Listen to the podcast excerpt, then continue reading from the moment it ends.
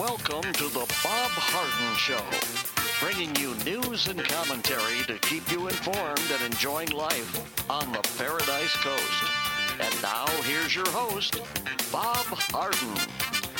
Good morning. Thanks so much for joining us here on the show. It's brought to you in part by the good folks at Johnson's Air Conditioning. Johnson's Air Conditioning is Naples' longest established air conditioning company. You should give them a call. The website is johnsonsairconditioning.com. Also brought to you by Life in Naples magazine. Be in the know and stay up to date by reading Life in Naples. The website is lifeinnaples.net. We have a terrific show for you today, including guest William Yeatman. He is a senior uh, legal fellow with the Pacific Legal Foundation. We'll be talking about events on Capitol Hill. Jack Tymann, former president of Westinghouse International and author. Uh, he lived in Iran during uh, the ex- removal of the Shah. And anyhow, I want to get his perspective on what's happening in the Middle East. Phil Kerpen is the president of American Commitment, will be joining us, as well as Larry Bell, endowed professor at the University of Houston in space architecture and author of many, many books. He'll be joining us as well. it is October the uh, 20th, and on this day in 1803, the United States Senate approved a treaty with France providing for the purchase of the territory of Louisiana, which would double the size of the United States at the end of the 18th century, the Spanish technically owned Louisiana, the huge region west of the Mississippi that had once been claimed by France and named for its monarch, King Louis XIV. Despite Spanish ownership, American settlers in search of new land were already threatening to overrun the territory by the early 19th century. Recognizing it could not effectively maintain control of the region, Spain ceded Louisiana back to France in 1801, sparking intense anxieties in Washington. Under the leadership of Napoleon Bonaparte, France had become one of the most powerful nations in Europe, and unlike Spain, it had the military power and ambition to establish a strong colony in Louisiana and kept out uh, Americans. Realizing it was essential that the U.S. at least maintain control of the mouth of the all important Mississippi River, Early in 1803, President Thomas Jefferson sent James Monroe to join French Foreign Minister Robert Livingston in France to see if Napoleon might be persuaded to sell New Orleans and West Florida to the United States. By the spring, European situation changed radically. Napoleon, who had previously envisioned creating a mighty new French empire in, in America, was now facing war with Great Britain Rather than risk the strong possibility that Great Britain would quickly capture Louisiana and leave France with nothing, Napoleon decided to raise money for his war and simultaneously deny his enemy plum territory by offering to sell the entire territory to the United States for a mere, get this, $15 million. Flabbergasted, Monroe and Livingston decided they couldn't pass up such a golden opportunity, and they wisely overstepped the powers delegated to them and accepted Napoleon's offer. Despite his misgivings about the constitutionality of the purchase, by the Constitution has no provision for the addition of territory by treaty, Jefferson finally agreed to send the treaty to the United States Senate for ratification, noting privately, the less we say about the constitutional difficulties, the better. they were even trying to circumvent the Constitution back then. Despite his concerns, the treaty was ratified, and the Louisiana Purchase now ranks as the greatest achievement of Jefferson's presidency. Amazing. $15 million, in, increased, doubled the size of the United States. Stocks took a dive yesterday as investors searched Jerome Powell's latest public comments for clues about if the uh, Fed would adjust rates. After Powell spoke, the 10 year Treasury yield approached the psychologically significant benchmark of 5%, which hasn't been reached since 2007. Mortgage rates reached a new 23 year high.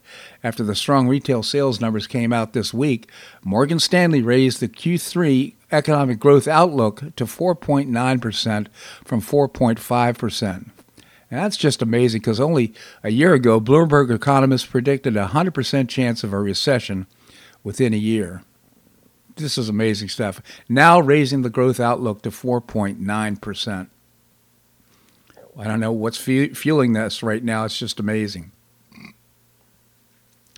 The State Board of Education unanimously approved a rule Wednesday regarding the Charter School Review Commission, which will set the process to review charter school applications.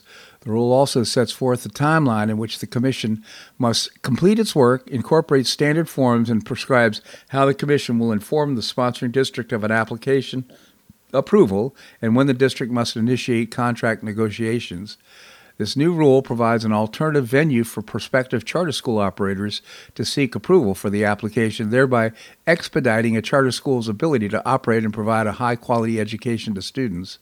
Additionally, the presentation said the rule uh, produces or reduces a workload of school districts and increases high quality public school options for students.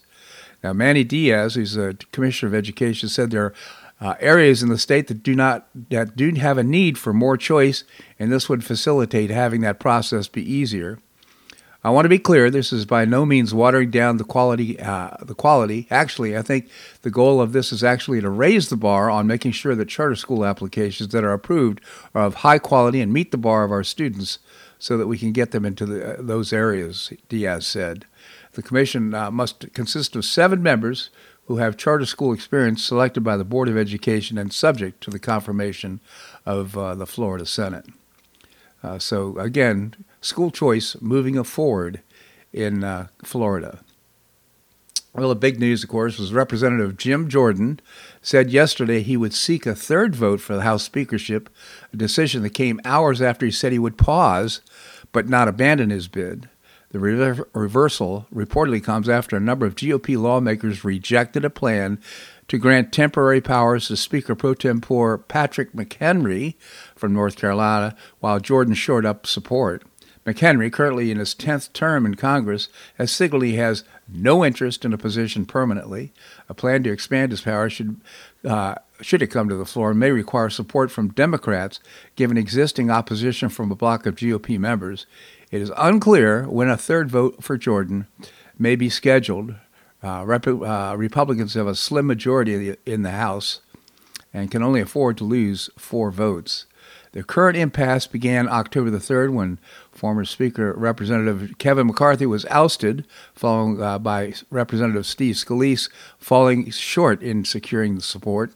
The longest House, this is amazing, the longest the House has gone without a permanent Speaker was in 1856 when Re- Representative Nathaniel Banks was elected after, get this, 133 ballots. 133 votes for Speaker of the House in 1856. Well, Israeli defense officials took troops yes, uh, told troops yesterday to prepare for the imminent ground invasion of the Gaza Strip, the latest in a string of signals suggesting Israel intends to conduct a major operation to root out Hamas and militants from the territory. The comments, roughly two weeks after Hamas launched a surprise attack in southern Israel, killing at least 1,400 civilians, come as, uh, as officials have suggested a more strategic operation.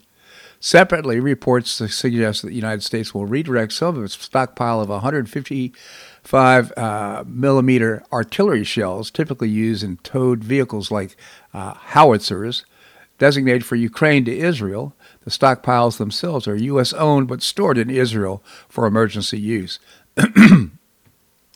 In related news, more than 300 people have been arrested yesterday after holding a protest in the Cannon building home to the House lawmakers uh, next to the U.S. Capitol. The crowd was demonstrating for a ceasefire by both sides. More than 4,200 people have been killed in total over the past two weeks of fighting in uh, Hamas, in uh, Palestine, and Israel. Well, President uh, Joe Biden addressed the American people last night from the Oval Office, trying to uh, tying together the conflicts of Ukraine and Israel, arguing we can't let terrorists like Hamas and Putin win. The president is asking Congress for reported $105 billion in new funding, which is already being met with resistance on Capitol Hill, with Republicans wary of giving out any more money to Ukraine. Seated at the Resolute desk, Biden argued in his 15 minute address that the causes are the same, that share a common enemy, Iran, Ohio Representative, or Republican, I should say, Senator J.D. Vance excoriated the president for attempting to use the situation in Israel to force through aid for Ukraine.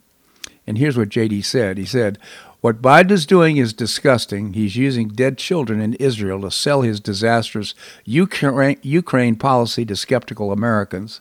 He said they're not the same countries and they're not the same problems, and this uh, effort is to use Israel for political cover is offensive, said JD. And I think he's absolutely right. A lot of senators and congressmen are feeling exactly the same way.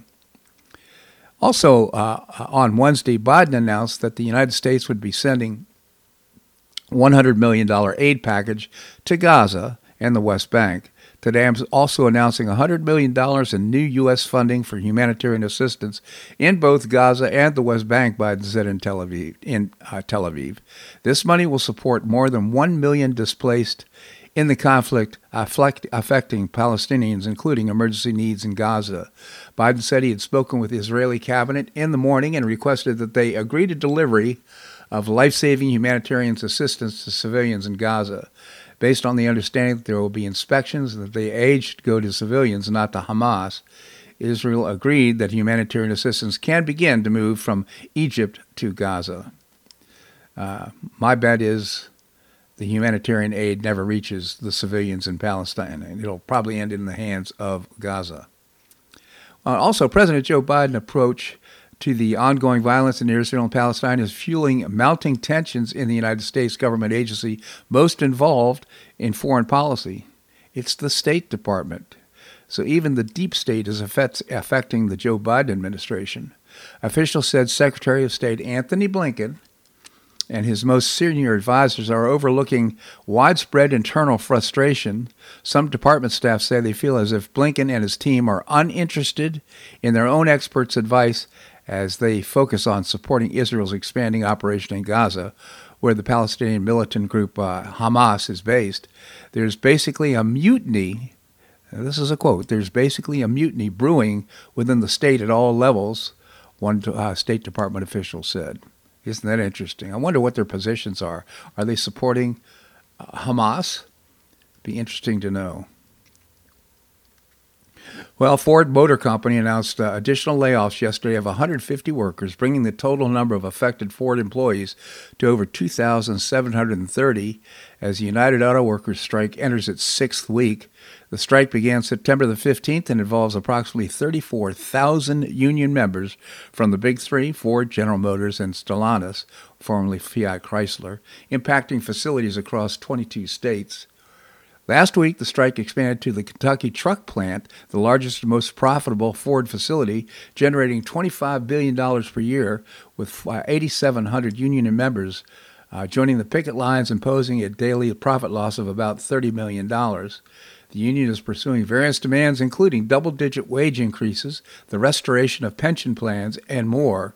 the strike uh, effects continue to uh, ripple through the auto industry jeopardizing uh, smaller suppliers and disrupting in, in, uh, industry operations.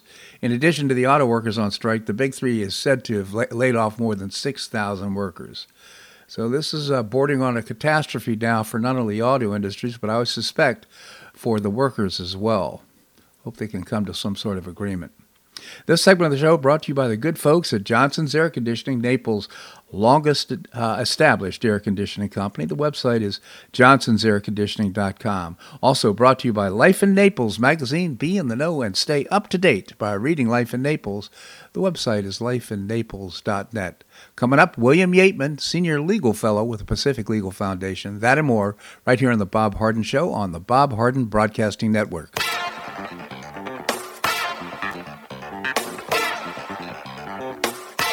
Tuned for more of the Bob Harden Show here on the Bob Harden Broadcasting Network.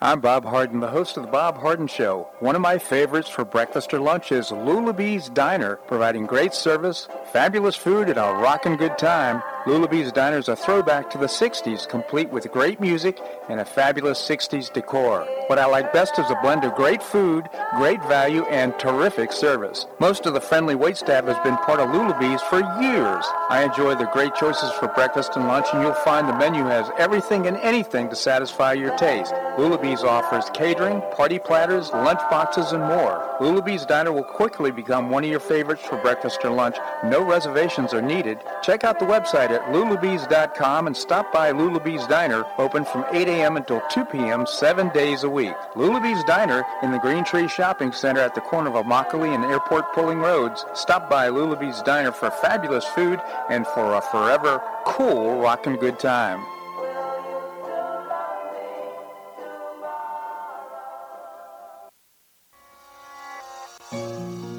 Collier County Sheriff Kevin Rambosk says the number one reason the elderly become victims is isolation. The Collier Senior Center goes a long way in keeping seniors connected with the community and with each other. The Collier Senior Center, located at 4898 Coronado Parkway in Golden Gate, provides comprehensive information regarding services and resources that affect the quality of life of older adults and their caregivers in Collier County, empowering them to maintain independent and meaningful lives. Here's Esther Lully, Director of Collier Senior Center. Everyone, every senior is welcome. There's diversity there. It's vibrant. It's a caring atmosphere. So there's a reason we offer the services and programs that we do. We want to help enrich the lives of senior members and provide support to their caregivers. Want to find out more? Visit collierseniorcenter.org. That's collierseniorcenter.org. Or call the Collier Senior Center at 239 252 4541. That's 252 4541.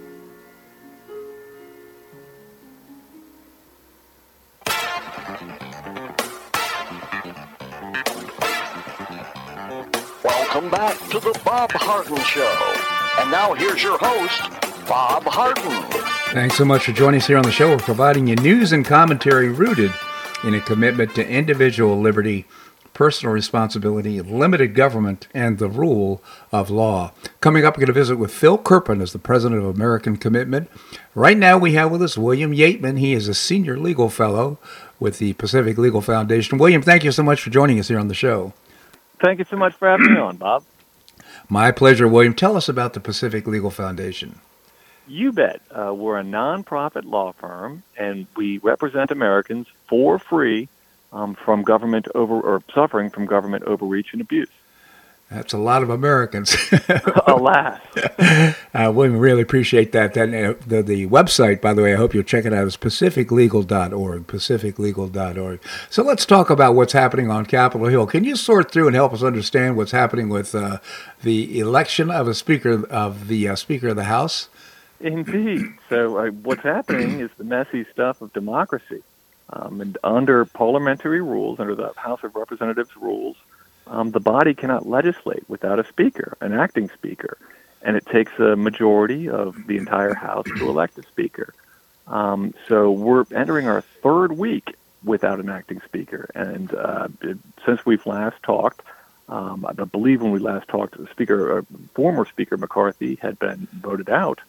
Um, uh, Steve Scalise, a representative from Louisiana, two weeks ago threw his hat in the ring, but was unable to command um, a majority of the House, so he withdrew. And subsequently, Representative Jim Jordan um, from Ohio has thrown his hat into the ring. And this week, uh, I guess he's going in the wrong direction. Um, he's had two votes this week, and he was 17 votes the first one, and then 18 votes the second one. Um, he scheduled a third vote, or a third vote on his nomination has been scheduled for today um, at 10 a.m., I believe. It's he, he, he vowed last night to keep on fighting through the weekend. Uh, however, it does appear that the writing on the wall um, uh, is there for Representative Jordan. I mean, that is to say, it, there's 20 odd uh, public uh, oppositions. I mean, that is 20 representatives in the GOP caucus have announced their opposition to his candidacy. So it doesn't seem as though he's got a viable path forward, um, although, again, he has yet to drop out. Um, and where next? Um, there had been talk of empowering temporary speaker Patrick McHenry mm-hmm. um, from uh, Patrick McHenry from North Carolina Uh, so he, in essence, in order to keep the lights on, and this is a post 9/11 measure, um, there's this entity, the, the uh, Speaker pro tem, um, and uh, uh, currently McHenry, who was a close McCarthy ally um, and is the financial services chair, he holds that role. So there had been much discussion and indeed a push yesterday to somehow empower this nominal title, I mean, this sort of caretaker role, um, uh, to give it to give McHenry the authority to move legislation. Um, but ultimately, that was scuttled, and I think for good reason. Yeah. Um, that, that doesn't. It, it's uh, this is this is the sort of uh, endeavor that requires resolution. I mean, half measures won't cut it as a constitutional matter. Yeah. Um, so, you know, where do we go next? There have been other candidates have been bandied about. Um, Representative Jack Bergman from Michigan. So he's a former Marine general, um, but he's uh, there's been chatter that that he would be uh, willing to basically serve out through the rest of the 118th Congress, and he's someone whom everyone respects. Um, Representative Mike Johnson, who I think is right across, the, represents the district, uh, you know, due east from you, right across on the other side of the coast of Florida. Um, uh, he's gotten some chatter, as is Kevin Hern from Oklahoma. Um, but at this point, very fluid. It, it's, I'll say this: there is a popular conception being uh, not manufactured, but the headlines, if you will, suggest this is a byproduct of disarray, and, you know, unprecedented incompetence, if you will, among the GOP caucus. Um, and I don't really see it that way. I mean, as I noted at the outset, this is the messy stuff of democracy. Yeah. And the way things, the way things had worked in Congress, this sort of autopilot for the last 40 years, it wasn't cutting it. Right. Um, so, frankly, I find this a bit refreshing. And, and to be sure, there, there's lawmaking to be done.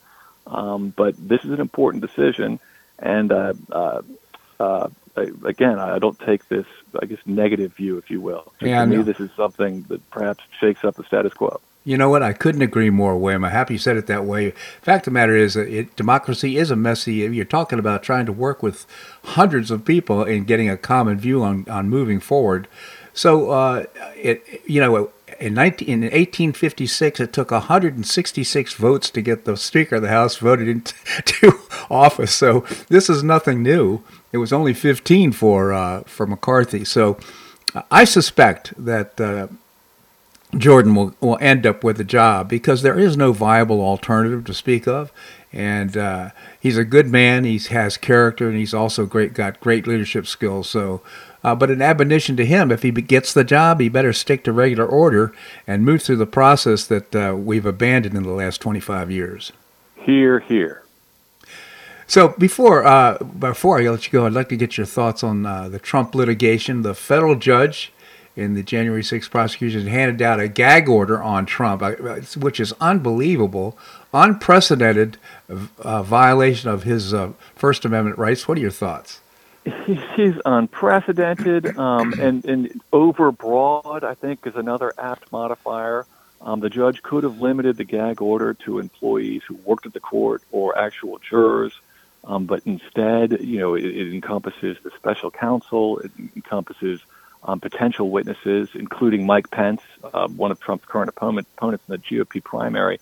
Um, uh, I think all your listeners need to know about this gag order is that far left professor, of a famous far left professor, Erwin Chemerinsky, um, penned an op-ed in the LA Times this morning in which he calls the order unconstitutional. Yeah. So, I mean, if you've got the left wing of the professoriate um, coming down on this gag order, that then, again, I think that tells you all you need to know.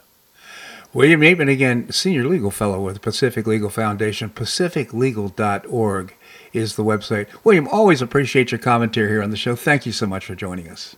Thank you so much for having me on, Bob. Always a pleasure. Thank you, William. All right, coming up, we're going to be visiting with uh, Jack Tymann. Jack is the former president of Westinghouse International. He's an author, and he uh, really look forward to this conversation. We're going to do that and more right here on the Bob Harden Show on the Bob Harden Broadcasting Network.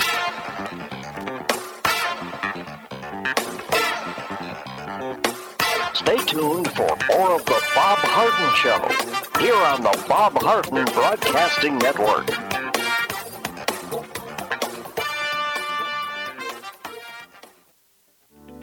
Are you looking to buy or sell a home? Make it a convenient and stress-free experience by calling the dynamic and trustworthy husband and wife team of Megan and Matt Chionis with Gulf Coast International Properties. Find out about their unique and complimentary post-closing concierge services not offered by other area agents. Matt and Megan Chionis give you the competitive advantage to command a premium price for your property. They personally attend all showings, create a marketing strategy for your property, and offer that complimentary concierge service to your potential buyer. This hands-on approach has helped them set several sales records in Pelican Bay and many at near record prices. Megan and Matt Chionis understand that as an affluent buyer seller, your needs and desires are unique. You deserve this level of service. Megan and Matt Chionis are passionate about the Naples lifestyle and they want you to enjoy it too. Call Megan and Matt Chionis with Gulf Coast International Properties at 239-269-5310. That's 239-269-5310. Do you have questions about your retirement? Ameriprise Private Wealth Advisor Jason Nardella with Nardella Financial Group, a private wealth advisory practice of Ameriprise Financial Services LLC, can help. With the exclusive Confident Retirement approach, you'll work together to develop a retirement roadmap to get you where you want to go. Call Nardella Financial Group today at 239 325 1041. That's 239 325 1041. Office is located at 9015 Strada Stell Court, Suite 103, Naples, Florida. The Confident Retirement Approach is not a guarantee of future financial results. Investment advisory products and services are made available through Ameriprise Financial Services, LLC, a registered investment advisor.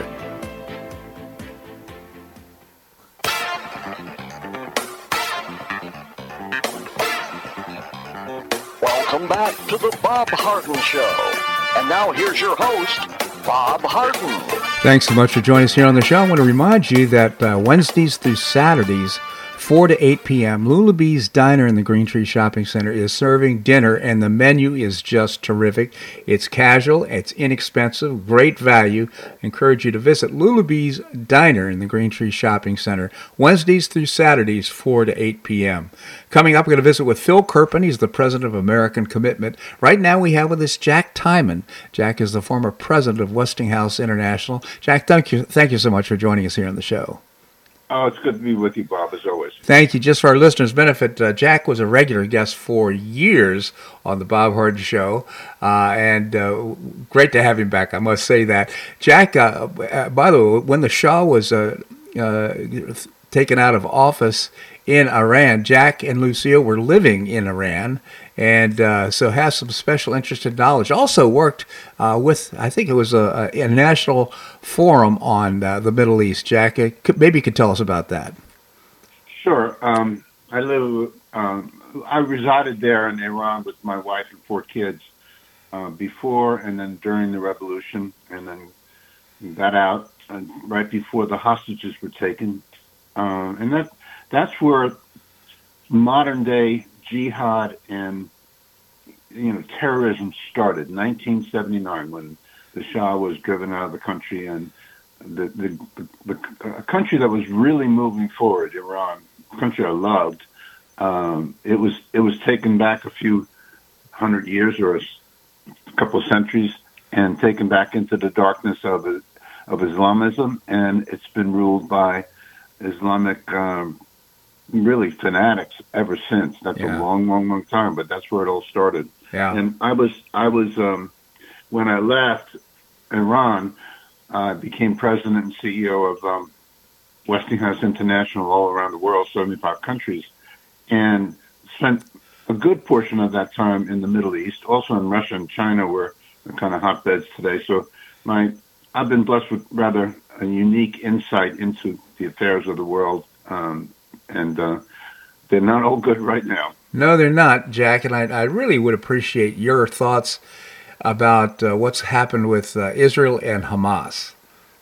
Yeah. Um, by the way, I, I spent a great deal of time, uh, as you mentioned, I was on a, a committee. It was actually the President's Council for the Middle East and North Africa and the Near East. Uh, I was appointed by President Clinton and President Mubarak of Egypt, and we we were 24 executives from the United States, half half from the United States, half from the region, and our objective was to somehow marry the, the, the, technolo- the amazing technology and the people of Israel with the m- much larger market for Israel around the whole Middle East, North Africa, and even into the Near East, and to get to get the peoples of the region um, dependent on each other. We mm-hmm. we felt that we would privatize the peace process and make them all have to uh, have to get along because they were their their money was invested in each other country, and we were making some progress along that line. But um,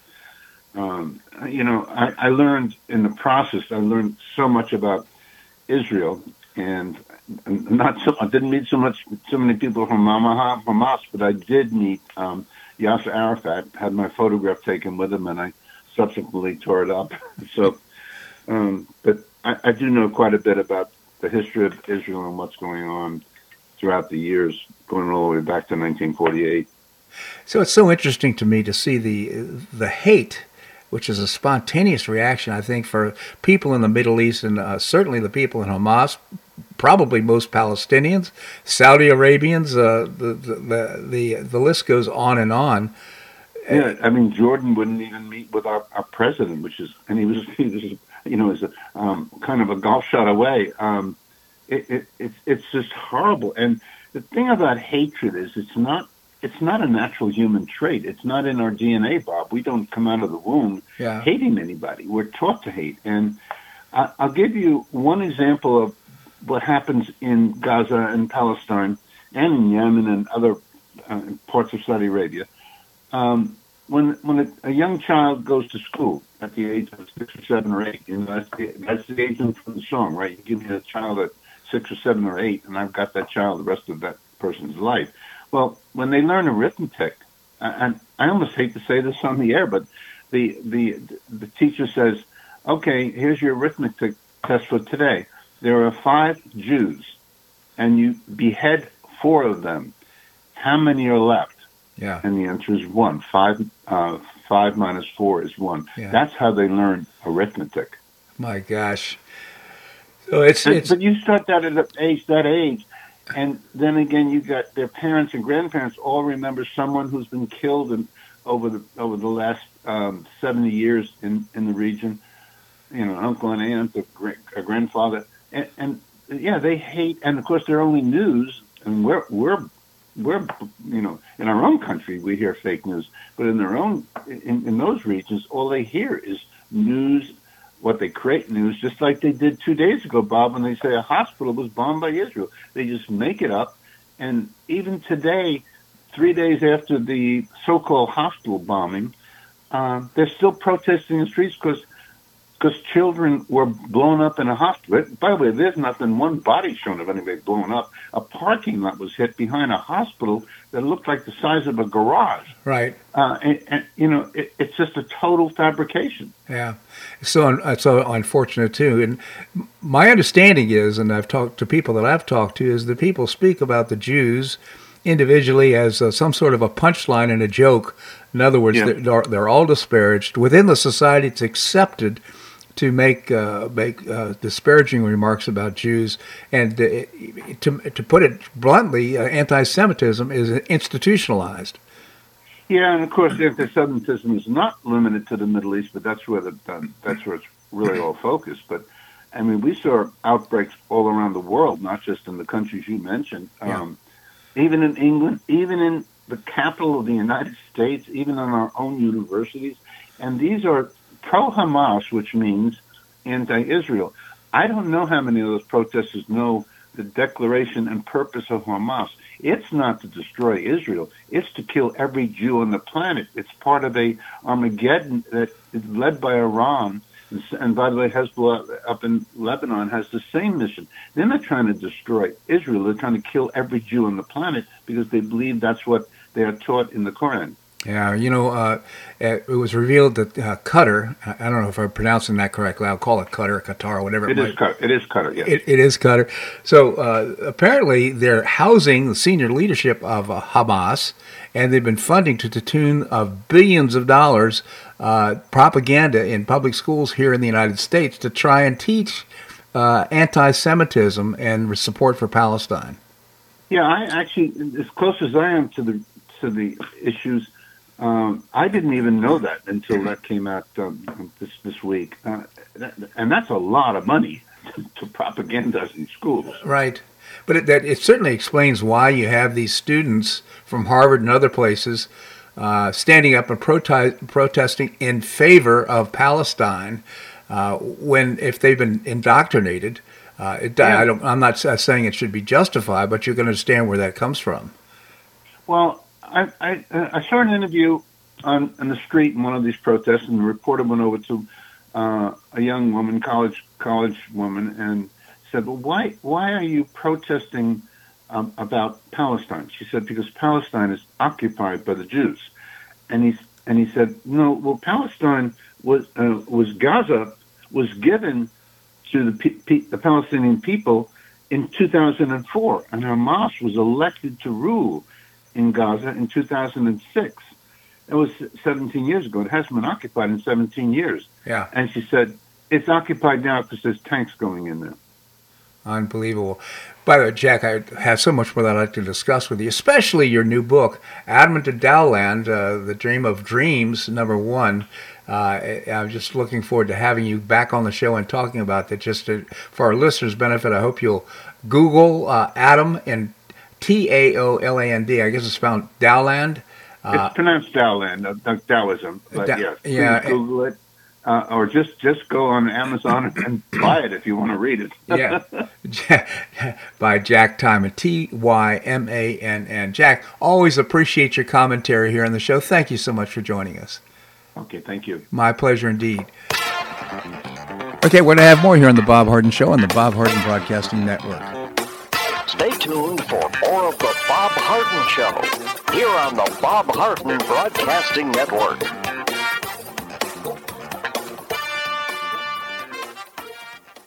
Two thirds of parents prefer educational options for their children, with 40% strongly preferring options for their child's education. School choice is a growing movement, one that is already lifting thousands of kids across America. The Optima Foundation, a 501c3 nonprofit corporation, was founded to support the establishment and expansion of superior quality schools of choice. Optima's goal is the successful launch of Hillsdale College Barney Charter School, Initiative Classical Academies, and other schools of excellence across the state of Florida, serving kindergarten through the 12th grade. The mission is to train the minds and improve the hearts of young people through a content rich classical education in the liberal arts and sciences with instruction in the principles of moral character and civic virtue. And a terrific product of the process, Naples Classical Academy has already opened here in Naples. You can find out more by visiting the website optima.foundation. Help children in Florida optimize their educational opportunities. Visit www.optima.foundation. Do you suffer from joint pain in your shoulders, hips, or knees? I was suffering from debilitating pain in my knees. On a referral, I saw Dr. George Markovich with the Institute for Orthopedic Surgery and Sports Medicine. He successfully treated my symptoms and pain for several months. Finally, having exhausted all alternatives for pain management, Dr. Markovich and I agreed that surgery was my best alternative. Dr. Markovich replaced both of my knees in 2006, and I now have full range of motion in both knees, and I have no pain. I now now play golf and exercise free of debilitating pain in my knees. Don't suffer needlessly with joint pain. Call orthopedic surgeon Dr. George Markovich with the Institute for Orthopedic Surgery and Sports Medicine at 482 5399. That's 482 5399. He did a great job for me and he'll help you too.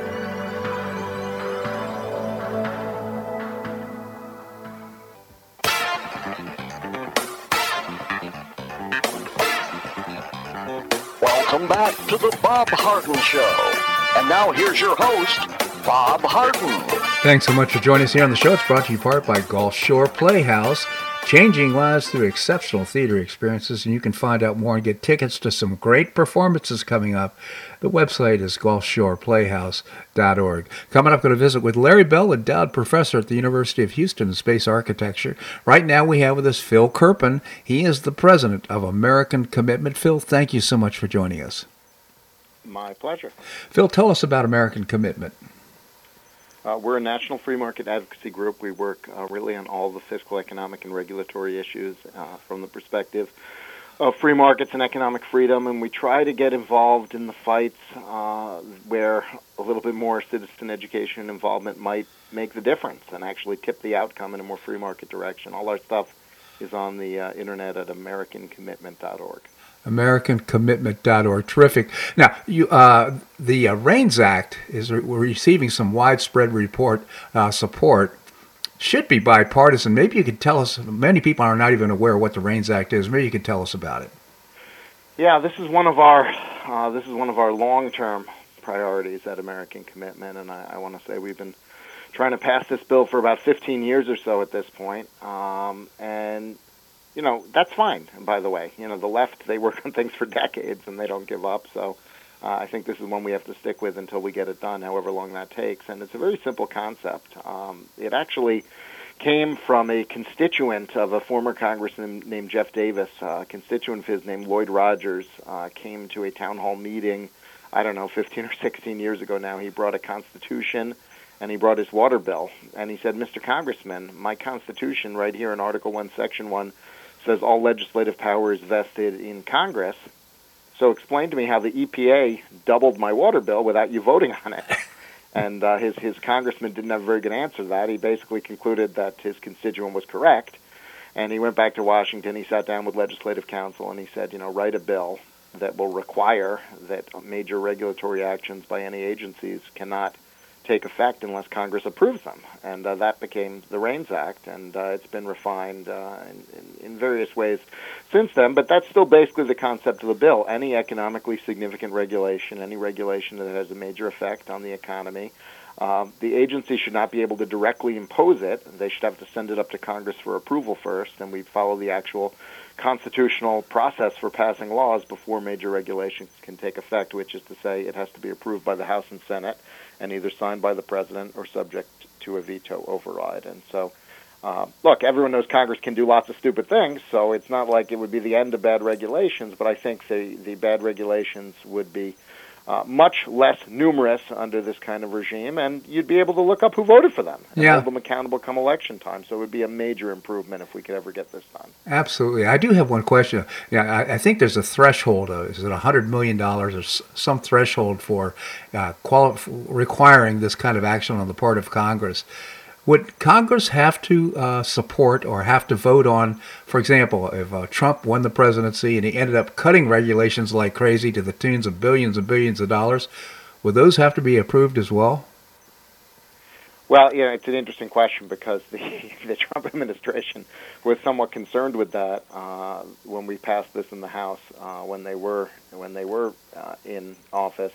And the way we dealt with that is we, we made an effective date that gave them, I think, a year or two before it took effect. So we kind of said, look, get get your deregulation done before the effective date. But you know, once this is in effect, it really should apply to everything, regulatory and deregulatory. It should be a process, uh, uh-huh. in my opinion, where Congress has to be firmly in the decision loop on this stuff. And uh, and I think ultimately that's that's where you, what you want the end state to be. Now, in you know, from my perspective in an ideal world, we'd eliminate a lot of the existing bad regulations on the books, uh, you know, before this regime takes effect. But of course, you know, if we if we're able to pass this bill, if we have a House and Senate that support it, uh, we'll probably can also get a lot of deregulation approved by the same Senate that would do that. So I'm not especially worried about that. Well, and, and, as I think about your response, it basically that complies with the writing of the Constitution. So we don't want to do an end run around the Constitution because we like the ideas that are being presented. So uh,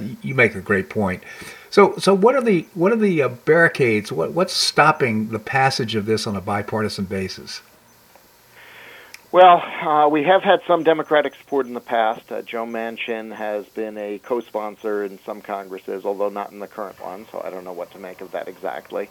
Uh, we've got a handful of Democratic votes in the House uh, at different times, although the number's actually been going down. I think the last time we voted on there was only one Democrat who voted for it. Uh, so it's becoming more and more partisan. And what's happened is, uh, you know, some of the environmental groups and the labor groups and sort of some of the uh, left wing advocacy groups that feel they've got a lot of influence at the various agencies don't like the idea of Congress being put back in the decision loop. And the other thing I think is, you know, not to be too cynical, but you know, executive branch lobbying is a highly specialized thing. It's people who used to work at whatever agency. They can charge a lot of money.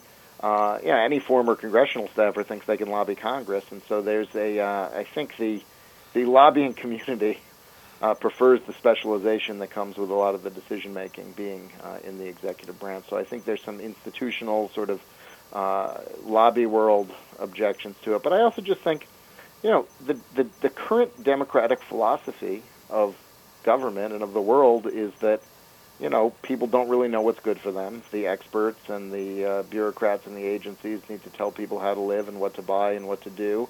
And you know, it's better to insulate that from the accountability that comes with elected officials voting on that stuff. And so I think that uh, in general, on the Democratic side of the aisle, they're kind of happy with the way things are, and yeah. so uh, that's why it's been difficult to get this done. I think you're absolutely right. In fact, the same logic applies to the uh, attempt to elect a Speaker of the House right now. Money pretty much controls the whole process right now. People are being funded by people who don't like uh, Jim Jordan, are uh, uh, they're fun, you know, for the most part funded. That part of their campaign finance is coming from uh, these these uh, constituents or from these lobbyists. So it's really disappointing, and I think you're making a great point.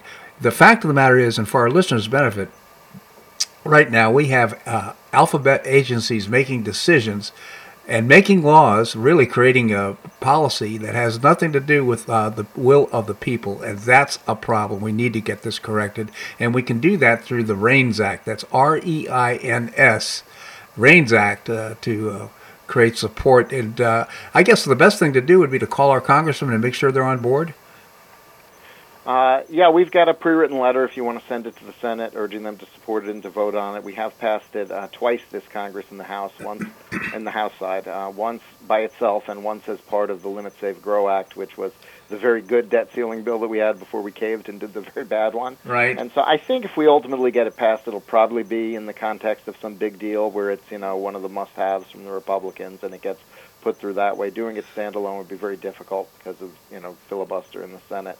Uh, but yeah, that's the the big thing is uh, to try to get some some Senate momentum.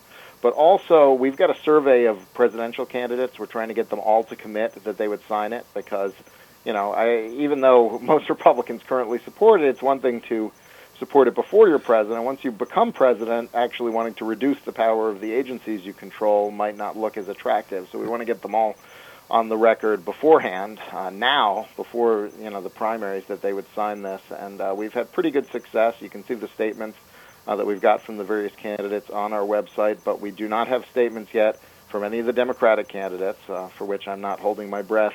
Mm. but we also don't have anything yet from Doug Burgum or Vivek Ramaswamy. So if anyone interacts with supporters of those campaigns or with those campaigns, tell them to please send us a statement uh, so that we can have one from everyone. Thank you, Phil, for that. I'd forgotten that if you go to AmericanCommitment.org, AmericanCommitment.org, I actually signed the letter and I sent it off, and it's a very good process, an informative process, too. I encourage you to visit the website and send a, a, a letter to your congressman. You can do it just with the click. Uh, uh, filling out a couple of comments about yourself and a click on the on the uh, computer. So again, AmericanCommitment.org. Phil, really appreciate your commentary here on the show. Thank you so much for joining us. All right. Have a good one. You as well. Thank you. All right, coming up, we're going to visit with Larry Bell, endowed professor at the University of Houston, space architecture, and author of many books. We're going to do that and more right here on The Bob Harden Show on the Bob Harden Broadcasting Network.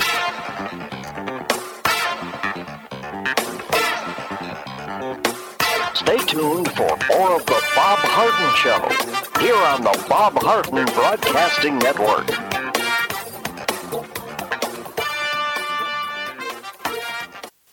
You have questions about your retirement, Ameriprise Private Wealth Advisor Jason Nardella with Nardella Financial Group, a private wealth advisory practice of Ameriprise Financial Services LLC, can help. With the exclusive Confident Retirement approach, you'll work together to develop a retirement roadmap to get you where you want to go.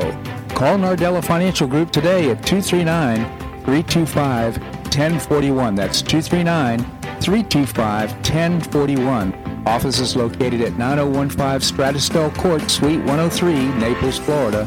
The Confident Retirement Approach is not a guarantee of future financial results. Investment advisory products and services are made available through Ameriprise Financial Services, LLC, a registered investment advisor.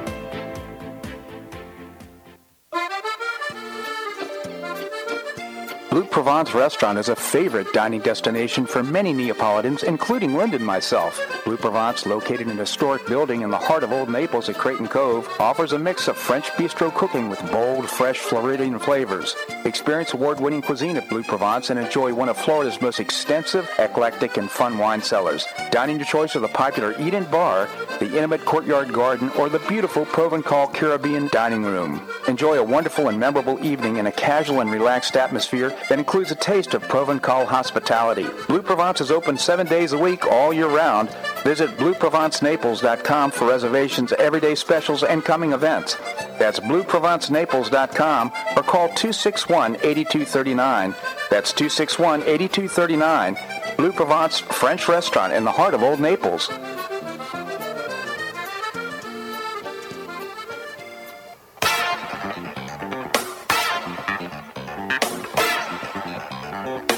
Welcome back to the Bob Harden Show. And now here's your host, Bob Harden. Thanks so much for joining us here on the show. It's brought to you in part by the Foundation for Government Accountability. I very proudly serve on their board. They help prepare elected officials to have winning strategies in the legislature, and you can find out more by visiting the very robust website, thefga.org thefga.org. We have with us Professor Larry Bell, endowed professor at the University of Houston in space architecture. He's also the author of many books. His latest, Architectures Beyond Boxes and Boundaries My Life by Design. It's a terrific read. And also, he writes his column for Newsmax.com. If you go to Newsmax.com, you'll find his column on point. Professor, thank you so much for joining us here on the show.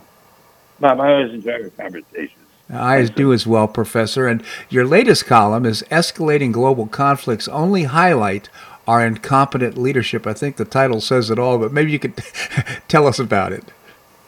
Yeah, I've got another article coming out today on the subject, and uh, I hate to pile on, but you know, the, the scary thing to me, one of the scary things is that uh, you know the Biden administration didn't cause all of the world problems we're seeing for sure, but they they certainly contributed to a lot of them. And uh, you know, we've got we've got conflicts raging now in in three different continents, and uh, I don't think it's com- completely coincidental that it you know it's happened with uh, the leaderships that we've had, and uh, talking most particularly about, of course, Russia, Ukraine, and you know, Afghanistan. Of course, this is old news now, but we got China on the march and uh, concerned about it, uh, Taiwan, but now the eyes, of course, on Israel and uh, Iran and, and their proxies, uh, Hamas and, and Hezbollah and others. So, uh, if you look at the look at the leadership issue, it's it's consequential, and uh, I think most particularly, you know, we've we, we've seen uh, recently some some news that uh, in, in, in Iran, uh, our State Department Pentagon has been penetrated. It looks like by uh, PLO Palestinian spies for some time. Hmm. You know, the State Department uh, uh, has has been uh, kind of a oblivious to that. And uh, and and we've heard recently that more more about this fellow named Robert Malley, who was a negotiator from the very early day, earliest days of, of the Obama administration on the joint on the joint uh, uh, committee on uh, I to forget the name JCPOA. Yeah um, the Iran nuclear deal,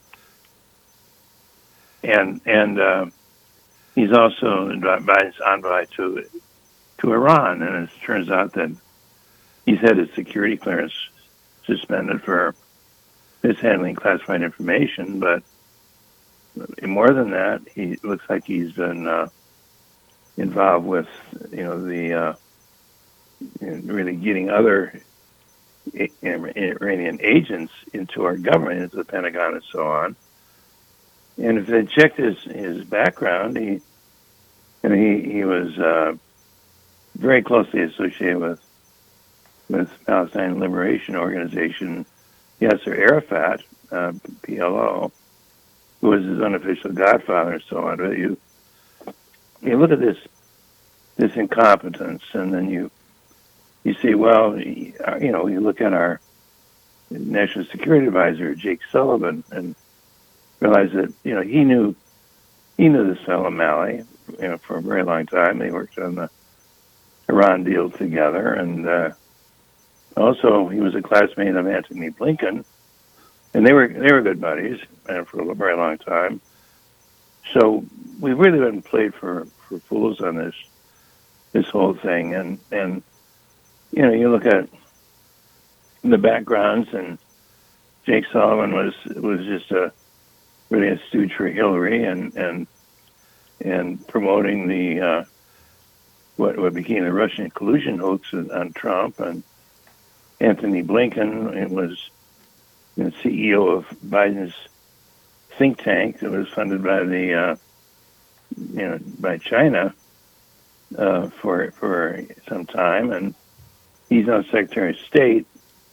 And that's also where classified documents were found, and and and, and he uh, was also a friend of, of this Malley. So the fact that Malley had and his people had gotten penetrated the State Department and Pentagon and so on, I think shows you know shows you know total ineptness on this, and it doesn't it doesn't lead to uh, uh, any confidence. At least it shouldn't on our part, and I'm really sorry to say that. No, well, it, it also just kind of suggests duplicity. I mean, whose side are they on? I mean, to just recently learn that Qatar has uh, been providing billions of dollars uh, for funding propaganda in uh, universities and schools across the United States in order to support Hamas and is and uh, Palestine. I mean, there's there's so much evil going on that uh, you begin to question who among us, which leaders, really support the United States. Well, you know, when you look at Qatar and then the fact that uh, you know Blinken has has been there apparently to try try to claw back that you know that that money, uh, six billion dollars that we, uh, we, you know that Biden had released of Iranian funds uh, for the for the five hostages we got, and of course now there's four times that many that are captured new hostages and being held in Gaza, and uh, the uh, but you know the, the that uh, ransom money we paid uh, and and the money is is controlled by Qatar. It was, I guess, in a South Korean bank, and and uh, and Qatar is housing, you know, the, the the leaders of Hamas in their capital. You know, they they live there, and you know, and we it seems like we're being played for such fools. And right. Of course, we have Biden's recent trip to. Um,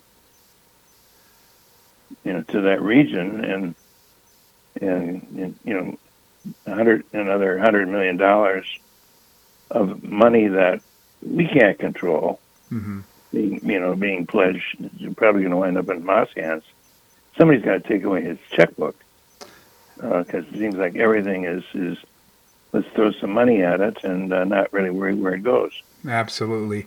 Again, Professor Larry Bell, endowed professor at the University of Houston. Here's a great read. His latest book, Architectures Beyond Boxes and Boundaries My Life by Design, by Professor Larry Bell. Also, check out his column in Newsmax.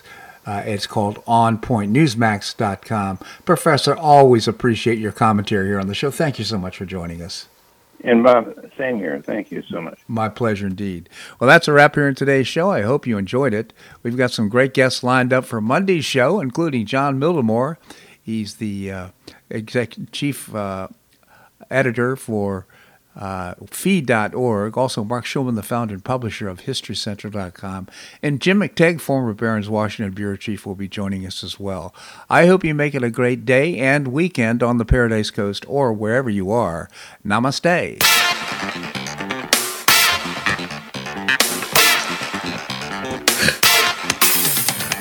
Thanks so much for listening to the Bob Harden Show on the Bob Harden Broadcasting Network. For more information and audio files of previous shows, visit www.bobharden.com.